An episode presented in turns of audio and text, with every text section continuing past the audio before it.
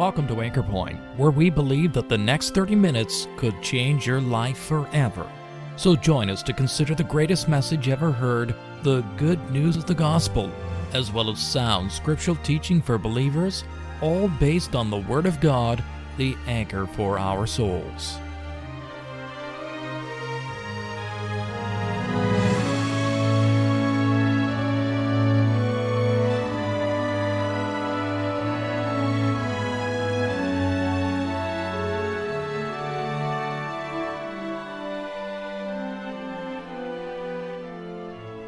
Well, isn't it true that most of our days are just plain ordinary, nothing too different from yesterday, with nothing too unusual planned for tomorrow? But I'm sure that most of us can remember times when the unexpected happened. A phone call, a knock at the door, an email, a visit, a sharp pain, an unexpected job offer, and then suddenly everything changed, and life would never be the same again. It's true. We really don't know what will happen tomorrow. Our broadcast today takes us back to the ancient city of Nineveh, and most of us would know very little about that part of the world, but you may have heard of a strange visitor that entered the city gates one day that would turn that city upside down. His name was Jonah, and he had come to Nineveh on a mission. His journey there is a story in itself a sea voyage, a shipwreck, and a whale. But today we'll be focusing on how Jonah's arrival in that city affected the entire population. God still uses his messengers to intersect lives today. So let's listen as evangelist Mr. Marvin Dirksen takes us back to the day that Jonah came to town.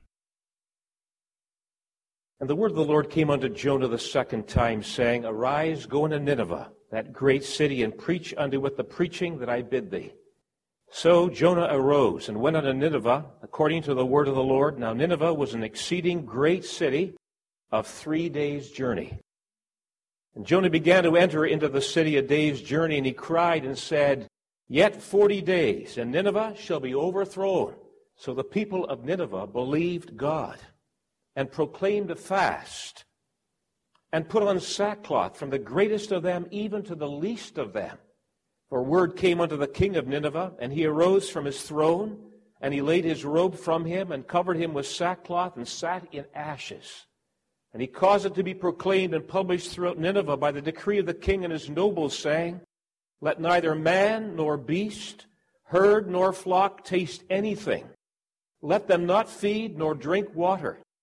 But let man and beast be covered with sackcloth, and cry mightily unto God. Yea, let them turn every one from his evil way and from the violence that is in their hands. Who can tell if God will turn and repent and turn away from his fierce anger that we perish not? And God saw their works, that they turned from their evil way, and God repented of the evil that he had said that he would do unto them, and he did it not. Over to the New Testament, the Gospel of Matthew, chapter 12, for a final reading. These are some comments made about the very story that we have read. Matthew chapter 12 and verse number 38. Then certain of the scribes and of the Pharisees answered, saying, Master, we would see a sign from thee. But he answered and said unto them, An evil and adulterous generation seeketh after a sign, and there shall no sign be given to it but the sign of the prophet Jonah. For as Jonah was three days and three nights in the whale's belly, so shall the Son of Man be three days and three nights in the heart of the earth. The men of Nineveh shall rise in judgment with this generation and shall condemn it, because they repented at the preaching of Jonah. And behold, a greater than Jonah is here. This is a very well known story, especially of his experience in the whale's belly. Every Sunday school scholar has likely painted pictures or heard the story more than once of how Jonah, as a disobedient prophet, went his own way and God stopped him and dramatically brought this man to a place where he was submerged for three days and three nights in the ocean depths until finally he cried with absolute assurance Salvation is of the Lord. And that exclamation or, or that statement from the very soul of Jonah brought him to dry land. You know, this might seem like an ancient story, It's a true story. It really happened. What has impressed me is that this large city of 60 miles in circumference, now that's a large city.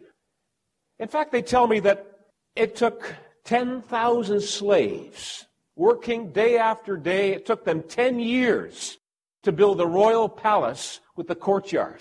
That was what we might call a mega project.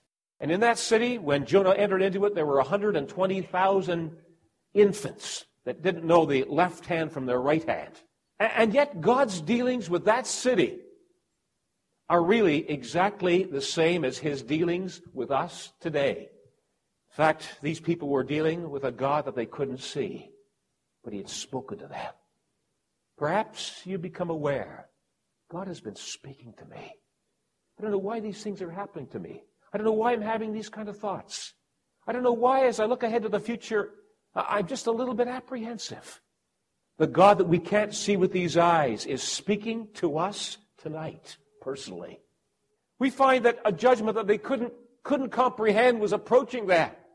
And you know, as we move down the road of life, and we have our plans, and, and we move down through the years, and the decades pass, and the birthdays come and go, God wants us to know that there is a judgment that is approaching us and approaching this world.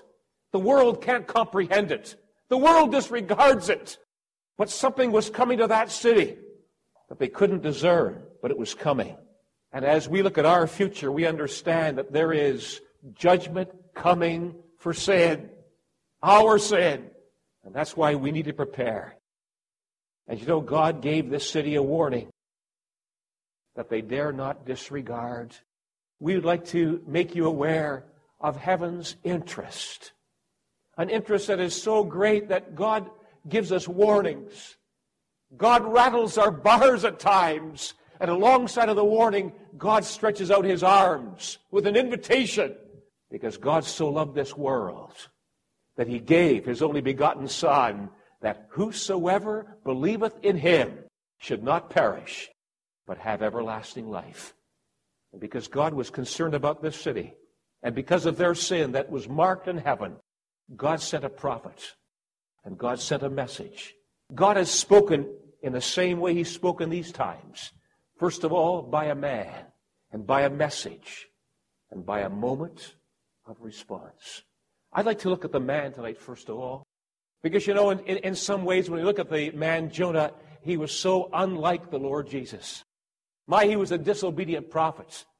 But when we come to chapter 3, we find that Jonah is very much a picture of the Lord Jesus. And I want to know just three very simple things, but I trust you might just be able to follow that.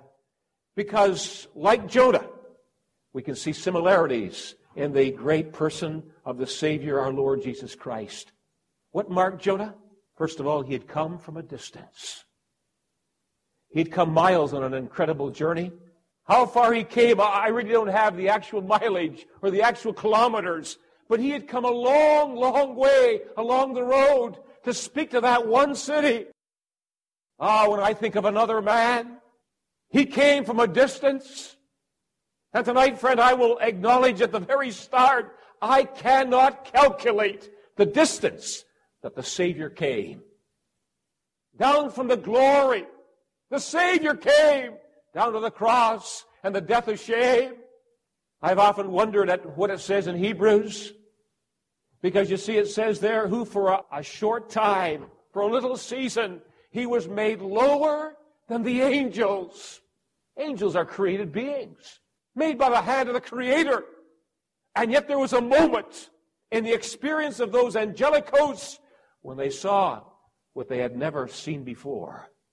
The Creator Himself was stepping down from glory and coming down past angelic hosts and coming down, down, down to a little, just a little speck of sand. We call it our earth, but when you look at the myriads of the heavenly bodies, it's only just a speck. They must have been amazed as they saw the mighty Creator going down. Where's he going? He's going down to planet Earth. What a tremendous distance he came. Oh, the wonders of his love. See him coming from above to atone and die for thee. Is it any wonder that Christians praise him, praise him cheerfully? He came from a distance. My friend, that's the man that God is speaking to you through and about.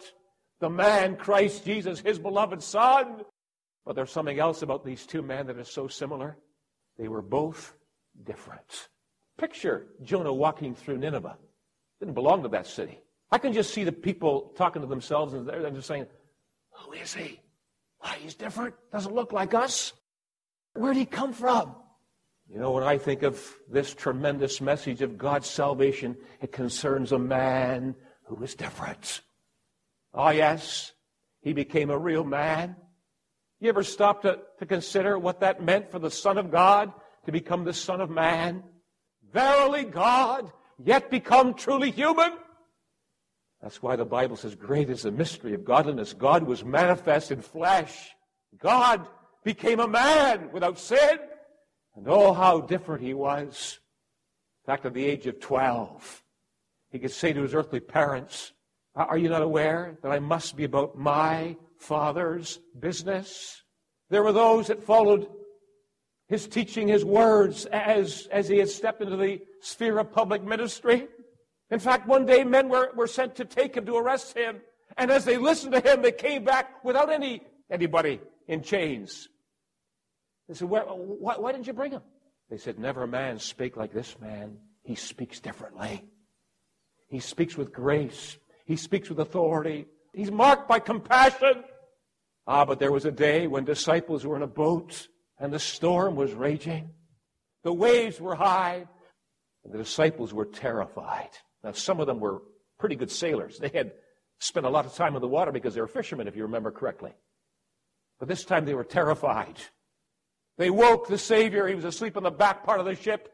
And they said, Master, carest thou not that we perish? We're going down. And they watched as the Savior stepped to the side of that ship.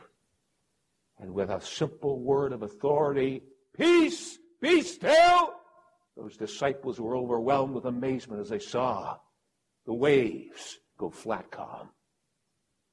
The wind drop out in a moment. They shook their heads and they said, What manner of man is this? Even the wind and the waves, they respond to his voice. You see, friend, he was different.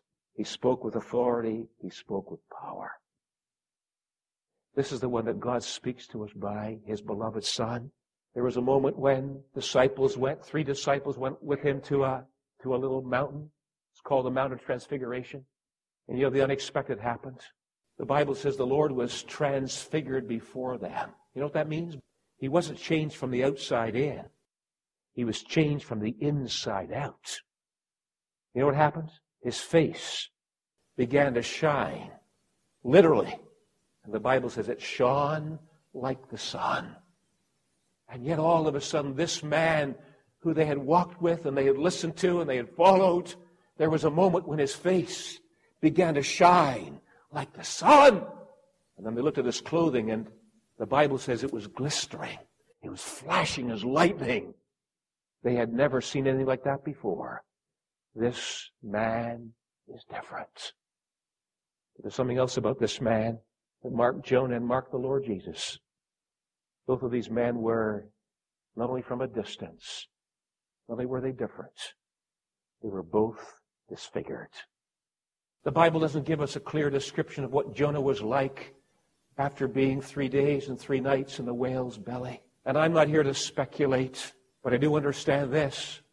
This man had come through the judgment of God upon him. And even in a, in a physical sense, I have often wondered if his very face did not give evidence of the experience in the whale's belly. Some have suggested that even the, the acids and all the, the various things in that, in that belly would have marked his face, maybe blanched it white. And as people looked at this man, they must have taken a second look. My, he's, he's disfigured. Something's happened to him. Right, friend, I would just like to take you to a, to a place called Calvary, where a man was disfigured because of sin. Oh, not his sin. No, he had no sin. He could not sin. the sinless, spotless Lamb of God. But there upon that cross, God allowed the creatures that his hands had made to lay hold upon the Creator, the Son of God, and were made aware that he was disfigured. You know what Isaiah said? His visage is so marred more than any man. As we think of what they did to the Lord Jesus, they got a hold of his beard and they pulled until it came from his cheeks. They got a bunch of thorns and they wove it into a crown and they beat it into his brow. They took a rod and they began to hit him in the face when he was blindfolded. Tell us who hit you. If that wasn't enough, his own creatures came alongside and began to spit into his face. What an insult. And if that wasn't enough, they put him over the rack and they raked his back with a Roman lash, pulling flesh, till the Bible says it was just like a, a plowed field. And if that wasn't enough, they took him to a place called Calvary. And they put nails through his hands, through his feet, his big heart. God has spoken to us through this man. You have to face this man. Because you see, as Jonah went into the city of Nineveh, he had a message. And the man and the message were combined, weren't they? He didn't take an hour to give that message. He had eight words. Yet 40 days, Nineveh shall be overthrown. I don't read of anything else he spoke. That was his message. You know what the Lord Jesus told the religious man? Nicodemus, unless you're born again, you cannot see and you cannot enter the kingdom of God. What a startling message to that man. He lived righteously. He lived morally. This man revered the Word of God. This man respected that which is holy. This man had said prayers. And yet this message from the man from heaven boomed in upon this man.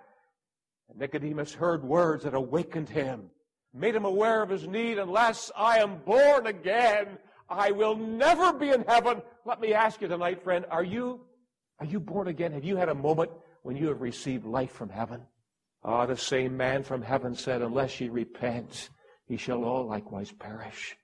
Friend, unless you're willing to turn from your sin and bow to what God says, you're going to be lost and lost forever. The warnings of God are real. And as these men of Nineveh heard the message, yet 40 days, they realized there is an end to the dealings of God. Elderly woman living on the east coast of the United States. She sent a message to this man who was preaching there. She said, Would you come and see me? I have some questions. And so on a Saturday night, those two men went to visit with this elderly woman. And she said, Gentlemen, she says, I am, I am going on a long journey. And she says, I am never going to come back. I would like to know that I'm going to the right destination. Would you gentlemen be able to tell me how I could be sure of going to heaven? Ah, oh, the message from heaven had reached her her tremendous need of settling the salvation of her soul, of making sure of her final destination, her eternal destiny. Here's the God who's spoken Jonah's day to this city called Nineveh with a message of hope and a message of salvation. Yes, there is warning, but the very same Savior that spoke about your need to be born again also said, Come unto me, all ye that labor and are heavy laden. I will give you rest. The same Savior said, God so loved the world that he gave his only begotten Son, that whosoever believeth in him should not perish, but have everlasting life. God spoke through a man. That man had a message. But I just want to close with this. Because you see where we are tonight. God is giving us a moment to respond. I've tried to picture what it meant for Jonah to go through that city. Went a day's journey, maybe early in the morning. Maybe there's a man going to his place of business, to his shop, and he was just turning the key in the door. Sun just coming up when he heard the voice. He looked, and he saw the man, and he heard the message. Lunchtime came, and the offices emptied for lunch. Some of the secretaries standing by the stoplight saying, Well, where do you want to have lunch today? Do You want to go to that restaurant or do you want to go to that fast food outlet? And across the street, they heard a voice. And they stopped and they saw the man and they heard the message. Maybe three o'clock in the afternoon, there was an old couple doing a bit of shopping and they just sat down for a cup of coffee in the outdoor cafe, talking about what they had purchased and what they were going to do after supper. Alongside of that cafe came the man with the message. Maybe later on, as the sun was setting, a man going home after a long day of selling. And he was just turning into his driveway when through that neighborhood came the man with a message. They'd come to a moment of response. Yet 40 days, Nineveh shall be overthrown. I have wondered if we knew how close the Lord's return really is. I wonder how we would preach. And that's why God is bringing each one of us to a moment of response. What are we going to do with this message? I recall reading, and, and it, it, startled me, and it, it still kind of startles me. Some of you likely heard of the events that took place in September the 10th, 2001. Uh, no, you say, you say, no, Marv, it was September the 11th. No, this took place in September the 10th. There's an American Airlines flight that was being readied for takeoff. Passengers were coming in the doors a lot of us have done on occasion. Seats were filling. Stewardesses were busy. And one of the stewardesses was trying to break up a big chunk of ice for the passengers' drinks. And it was a pretty stubborn piece of ice, and so she must have grabbed the nearest thing that she thought would do the job, and she picked up a, a bottle of wine, glass bottle of wine, and she was trying to hit this chunk of ice to make it into fragments. And as one of the passengers came on, he he just saw what she was doing and he said, uh, Ma'am, uh, none of my business, but uh, that's kind of dangerous. I just want to suggest, just want to advise you that you, you should find something else because glass might break and you might injure yourself. And of course, she, she thanked him and she put the bottle down and she did find something else. And just as he was going along, he just stopped and he pulled a, a gospel tract and he said, uh, When you get time, you might want to read this. He just passed it to her, and she took it and put it down and continued on with her chores. But you know, during that flight, she came back to where that Christian was sitting. And she sat down, there was an empty seat, and she said, Sir, she said, this, this is the sixth paper that I have gotten in the last couple of months. She says, What, what does God want from me? And that Christian was able to tell her about her need of salvation and of God's interest in her and of the fact that God wanted her to respond and receive the Savior. You know what startles me about all of that? That was September the 10th. September the 11th, the very next day, that same stewardess was on that first jetliner crashed into the World Trade Center. She had less than 24 hours to respond to the man and the message. I wonder, what, what are you going to do with Christ? What will you do with regard to the salvation of your soul? I trust, friend, tonight you might not put it off. You might face your need you might face the truth of God's Word. And that tonight you might not leave until you know that your sins are forgiven. The Lord Jesus Christ is your Savior, your Lord. A man, a message, a moment.